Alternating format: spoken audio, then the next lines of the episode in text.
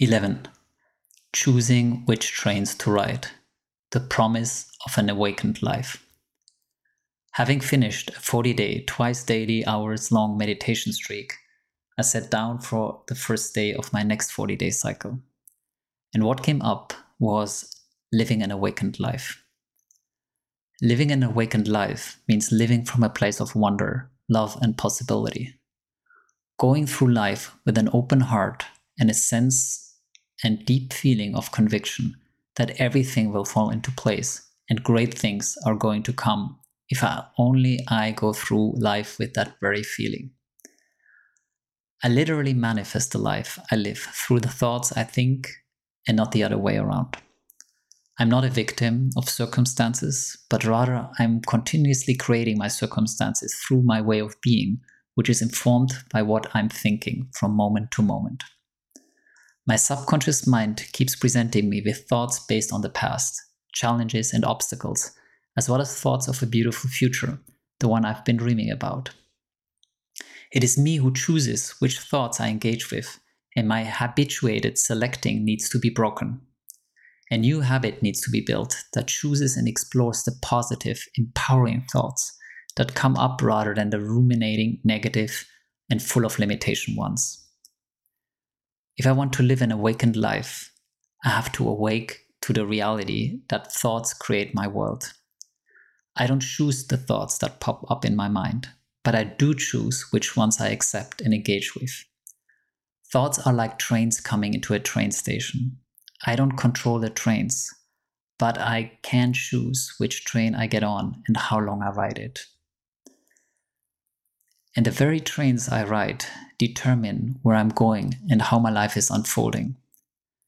Living an awakened life means being very conscious about this process and choosing my trains with a lot of care.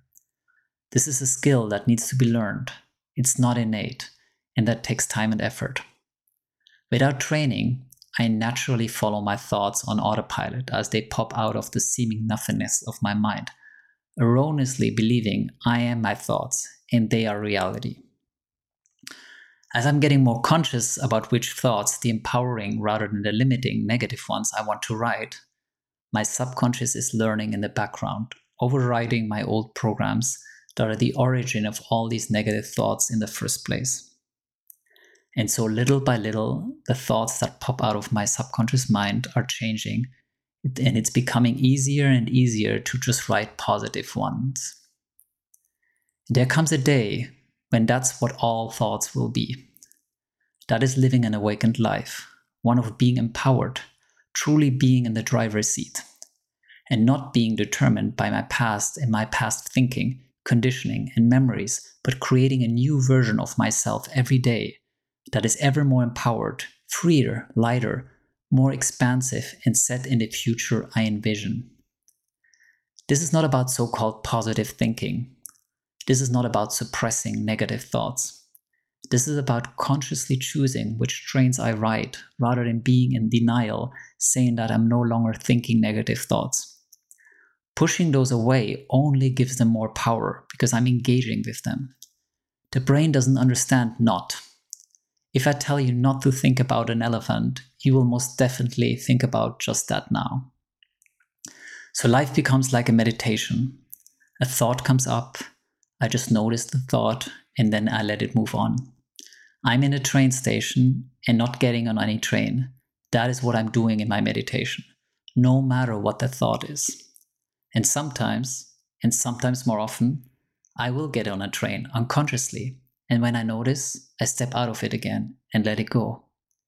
Standing again at a train station, observing my thoughts without writing them. That is why meditation is so powerful it helps me to see my thoughts for what they are rather than me becoming them. Meditation is the training to learn that I'm not my thoughts, but that they simply arise from my subconscious mind as a product of my memories and past experiences. If I want to create a different future instead of a continuation of the past, I have to let the old thinking go and write new, consciously chosen thoughts. Bringing that skill into daily life means intentionally picking the thoughts I want to write, thereby feeling better, making different choices, creating different outcomes, and thereby life becomes a consciously created one rather than the one that happened to me. Even better, this new life is creating new empowering memories and thought patterns that feed back into my subconscious mind. And suddenly, the thoughts that I'm being presented with are the very ones I would have consciously want to pick myself. I no longer have to deal with those negative ones. A new Vincent has been born. The life he has been meaning to live is now unfolding by itself, effortlessly. And that's the promise of living an awakened life.